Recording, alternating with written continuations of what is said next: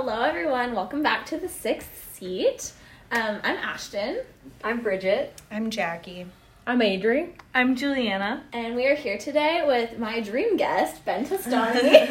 Thank um, you. if you listened last week, you know that this was one of the people that I wanted to bring on. So we're so excited to have you here today with us, Ben. I appreciate it. It was really nice of you guys to ask. Totally. Um, so can you just tell us a little bit about yourself? You know, your Notre Dame introduction. Oh yes, the classic ND introduction. Um, I was an alumni. I live off campus now. I'm a senior. I study international econ, Arabic, and Spanish, and I'm from Syracuse, New York. Awesome. Okay, so we'll just jump right in. Um, you are a columnist for the Observer for Viewpoint. So how did you decide to do that? Um, actually, Kelly texted or DM'd me. I forget in like August, and they still had one more spot they couldn't fill. I had met her studying abroad, um, and like not even knowing that she was going to be the editor in chief. I was just like, "Oh, you work for the Observer. I love the Observer because I have loved the Observer unironically for the last four years." Um, Unironically. Important and distinction. uh, I guess she remembered that and was asked if I had any interest in writing, and I decided why not. So uh, she brought me on, which was super nice, and I've loved working with Evie and Kelly and everyone there. So it's been great. Did you write before the Observer? Not uh, in a formal way. I mean, I write for class and stuff like that, but not uh, for a paper or anything like that. And you studied abroad in Jordan, right? Yes. Okay, because that one night when you guys all went out in Jordan, I was the only one, me and Mary, who didn't go out, so I didn't meet you that time. Oh, okay, that's Yeah. too bad because that's that's when I met yes, Kelly. yeah, was- that's when you must have met 'cause you Kelly. guys got to spend like a week in Jordan. yeah, we like did like Yeah. a week long trip in Jordan, which was super cool. But can you tell us about your experience with that a little bit? Yeah, uh, so for Arabic, it's just so hard to learn in a classroom. I mean, the professors here are great and everything, but um, you kind of have to go abroad. So uh, it's the only safe option right now f- uh, from Notre Dame is is uh, Jordan, and I lived in Amman for a semester. Um, it was a really, really different study abroad than what I think most kids here do. Um, not to like talk down on anyone else's experience. It's just Jordan is almost 180 degrees different from the United States. Uh, so it took a lot of getting used to, but I also learned a lot uh, about Middle Eastern culture, and my Arabic got somewhat better. Win-win. yes. yes.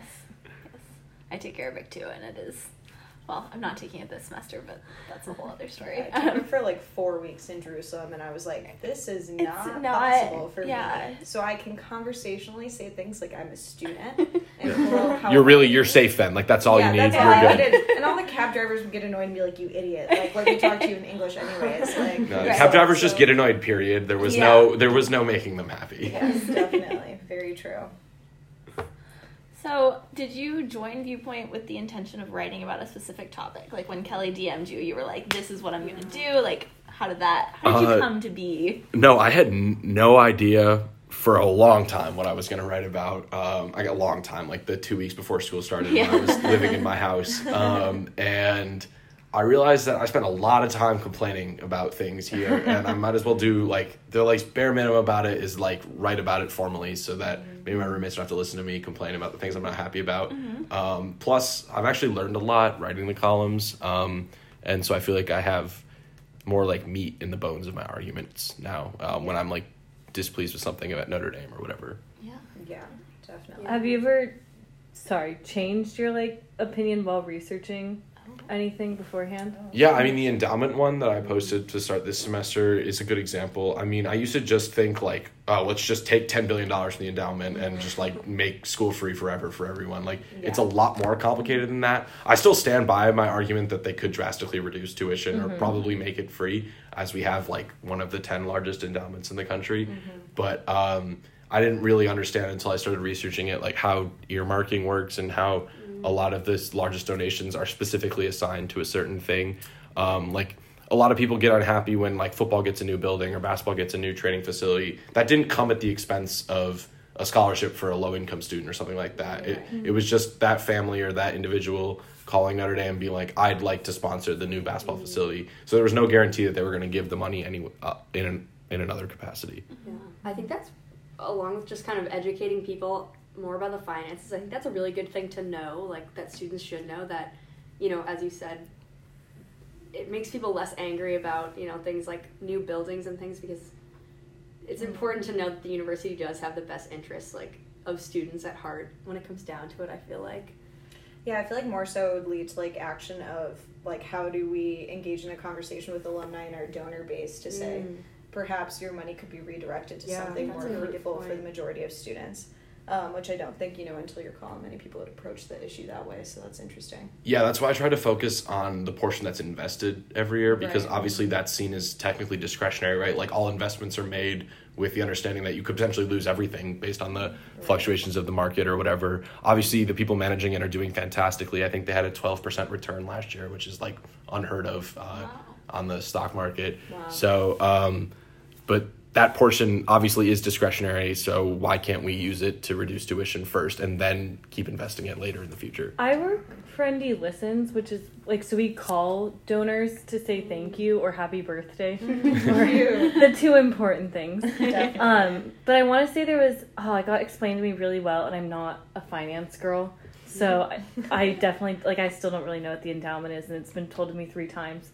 But I want to say that they said, which I thought was so cool, that every and like I could be wrong, somebody needs to fact check me, but like every single like unmarked donation goes to financial aid, That was my understanding as well. I mean, and that's just not. Is it true? No, that, that was Okay, my. I mean, one of my roommates is a manager at ND Listens. I mean, so he talked to me about it. That was part of my like research, if you want to call it that, for the column. Um, I just fr- I'm just frustrated because we raise tuition almost every year. We raise it at higher than the rate of inflation, and meanwhile, Purdue has had their tuition locked down for nine or Yeah. ten years now, and it's in the same state. And I try to. One of the hardest things about my columns is who does Notre Dame consider its peers? Because depending on who you ask, you get a complete, incredibly different answer. Like the football staff probably consider Alabama and Clemson our peers. The uh, like deans probably consider like the Ivies our peers, and Yeah. like the ministry probably considers Georgetown or Villanova our peers. So, um, and then when I'm looking at issues that are important to me, like housing costs. It's not really fair to compare to a school that's in a big city or something like that. So I, I look at like Michigan, Ohio State, Indiana, Purdue because they're in fairly similar regions of the country. Um, so yeah, I don't know. Like it's just if Purdue's been able to do that for so long, like why haven't we been able to do that? Yeah. Yeah. So when you write something like that that is a little critical of the administration, um, have you gotten any like feedback or responses from them? Like, Yeah, I think the one that inspired the most criticism was my column at the end of last semester about Father Hesburgh and how his legacy is more complicated than people here seem to admit. yeah. Um, like that, I expected that one to strike the biggest nerve with people. Some things that are really questionable and deserve to be uh, considered in the scope of his legacy. Yeah. Um, I mean, I chose to focus mostly on the students who were expelled over the protests about the Vietnam War. Yeah. Um, but you know, it, it's a lot more complicated than he was just this great man. Um, and yeah, that was why I chose to write that. Yeah, this past semester I like wrote something on free speech and one of the guys who was expelled for Vietnam protesting like reached out to me like part of the Notre Dame 10 and he went further and said that because they were suspended for a semester they were no longer considered enrolled in Mhm. university and Father Hesburgh immediately in the administration I mean of course I wasn't sure him personally but um, let the U.S. government know that, and three people were eventually drafted, and I think at least one of them died. I'm I think sure. I think it was five dra- Five like five almost immediately drafted, drafted. because you were able to suspend your your dra- you were able to defer Right, your draft right. as a college student in the Sure, 60s yeah. and 70s. Um, and since yeah, since they were technically no longer enrolled, someone from the university informed the draft board of- that their status had changed, so they were almost immediately drafted. I believe it was five of them, and I think two perished in Vietnam. Yeah. Wow. So like real drastic consequences that we definitely don't talk about that. I did especially. not know that. no. And like I know Notre Dame brought some of them back here to Yeah. talk, but Yeah. because some of them did like work it out, come back and graduate, but some of them like to this day want nothing to do with the university. And university. I'm pretty sure that when they came back, they like self-organized. Cause like the university, like they reached out and they were like, "Do you know student government? Can they like let us like come on? We need a place to go." And I think Oh, it was wow. eventually the Kroc Institute or KEO or something sponsored them, but it's Okay. still like definitely something that the university is relatively ashamed of, as they should be. But right. um, a complicated legacy, no doubt. So. wow. very weird.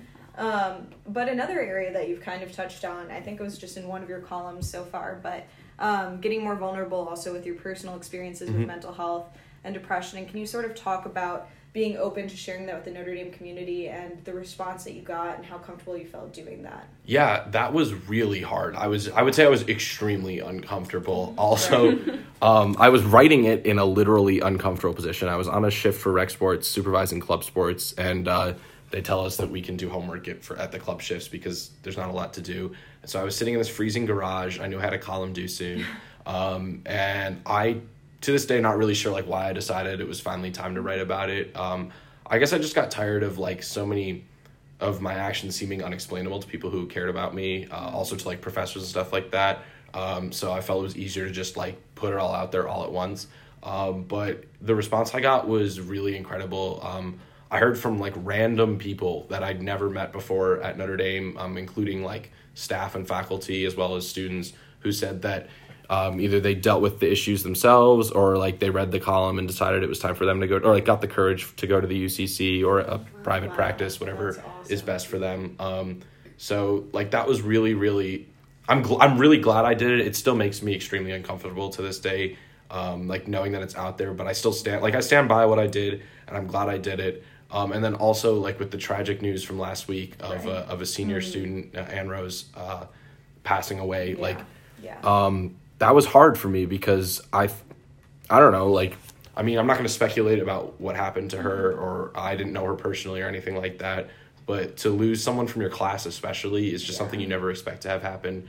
Um, and I hope that her family is able to find uh, like peace and uh, comfort in the support of the Notre Dame community because uh, for all my issues with various things here, the Notre Dame community is still very supportive when it comes down to it. Definitely. Mhm. Yeah, there's definitely a family, but it's issues like that that you don't realize are so under the surface. Like I had the same thing where I was like, that was someone in my class. That's such a, a jarring thing to realize, even though obviously we're all aware that so many people on campus deal with mental health issues. It's Yeah. something that you know still in many ways um, even though it's com- overcoming that stigmatization and like you contributed to that by sharing your experience it's still obviously something that people don't talk about as much Yeah, and I think um, specifically, I one of the reasons I specifically wanted to write it is because I think young men have a harder time with mental illness definitely than uh, women, and that's not to say by any means that men have it harder than women. Like absolutely No, not. no. But there is uh, there is yeah, definitely right. like Like, there we is all there's agree. five girls here. there is there is definitely uh, an extra stigmatization for men i think um, to just be okay with things and move on and it's it's still really looked down upon to be vulnerable or show emotion in a public capacity so um, hopefully like some other college age guys or whoever needed to to see that it was okay to be public about it like got that from that Totally Is important, it? Yeah. I don't know if this is like nosy to ask, but is it weird walking around knowing people know something about you that oh it's not like It's not nosy. You guys can ask me whatever. Um, it, it, mm, I think I put this in the column. It was. It's more just that for the rest of my life, anyone can just search my name up and know that it's about me. Um, it's not so much people here. I'm not super worried about that. Because if you were gonna judge me for that, you would have already judged the way. Because it's not like being open about depression has changed the way I ex- like manifest Right. my depression. Um, so you would have just thought I was weird before, but now you'll like know why I'm different. And if you were already gonna judge me, you were already gonna do that. Um, it's more like wondering in the back of my mind, like maybe I didn't get that job because they looked it up and like they they googled me and like saw that I had a mental health problem or something like that. Um, so you know, it, it is long term consequences for those kind of things, but. I think the climate right now is moving much toward being supportive of mm-hmm. people with those kind of issues. Yeah, I've written a couple of things. Um, not for the Observer yet. Maybe I'll, I'll head down that road soon. But a lot of things about dealing with mental illness that are like exist in the internet sphere, and that it is like web totally, space. totally a valid and scary thing to just like put yourself out there and be like, "Hello, world, this is me." But mm-hmm. it, it is like a really beautiful and powerful thing. And at the end of the day, I'm like, well. I guess I wouldn't want to work for you if you're gonna be really mean about Exactly. my That's what I, that's what I try to tell myself Yeah, anyway. Like if you're you, like- if I didn't get hired because of that, I shouldn't have worked there in the Right, first like place. that wouldn't have been that wouldn't be yeah. That's Yeah. not where I want to be. So No, I- it's fine.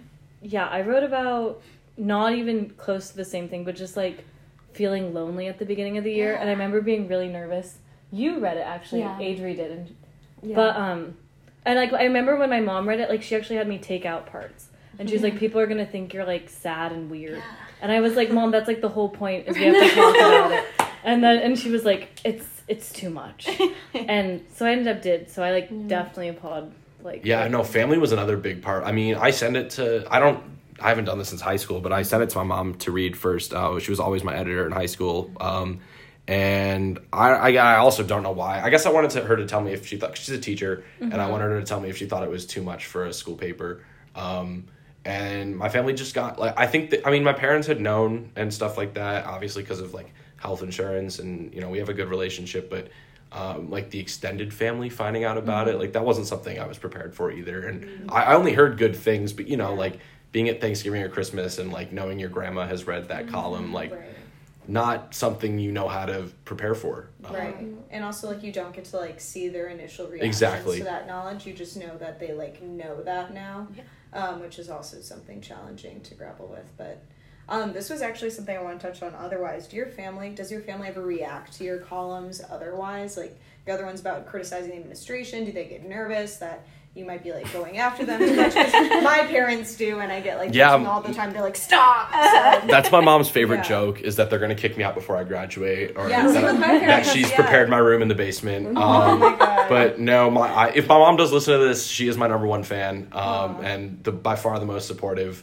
Um, and my dad, I'm pretty sure reads them all too. I know he follows me on Twitter at least, so that counts. Um, and my grandmother actually prints out every single column. Mine Um, I tried to I show her. I mean, she's actually really great with the computer for someone uh, who didn't grow up with them. But Yeah. I think it might just be easier for her to read them that way. Uh, but yeah, my cousin sent me a picture. She like prints them all out physically and then reads them. So Awesome. I do want to pivot to your Twitter for a second. yeah, Um, of course, for people who don't know, Ben is a big Twitter person. huge Um, Twitter person. I was like really excited when you followed me on Twitter the other day. I was like, oh my god, like I made it. I'm so cool now. um, so you did. Did you? I might have just like made this up because I'm a creepy stalker. But like, did you do the football? Yeah, no, that was uh, yeah. Okay, That's been my job for in various capacities for the last four years on campus, and it is by far one of my favorite things that I've had the chance to do at Notre Dame. Um, I started freshman year just working for Fighting Irish Media (FIM), um, which is like the media wing of the athletics department, doing like basic office work, helping out with random tasks. And sophomore year, the football program hired a woman to specifically run social media for the team. They hadn't had anyone like that before, and it was uh, frankly a little behind what other programs of our caliber had in terms of the social media department. Um, and they gave me the opportunity to work alongside her, and she was fantastic. I spent a lot of time learning, and then junior senior year they kind of turned it over to me, um, and I was actually the one like managing the Twitter, Instagram, and Facebook during the games for the last two seasons uh, while my boss would be like on the field or doing stuff that as a full-time employee she had more access to. Um, i'm hoping to work in sports after graduating. Like i really have loved every second of of uh, managing the football twitter. It was a huge responsibility but one that like i relished having um, because I think that's the first thing people think about when they think of Notre Dame is football, for better or worse. And to be like the so-called voice of football on game days uh, was something that not a lot of people get to say they've done. That's awesome. That's so cool. So did you make the picture with Brian Kelly and the birthday candles? No, I should I should clarify that there is an incredibly talented team with me. Like I, there are there are actual professional graphic designers and an amazing video team. Uh, I am like actually just compo- composing the the content, uh, the like the, the copy for the posts. Um, I, like obviously I select the photos and whatnot, but then the the actual people with real artistic ability uh, put together the edits, and I get to like sit side by side with them at the press box in the press box. I even got to go to an away game this year for the first time.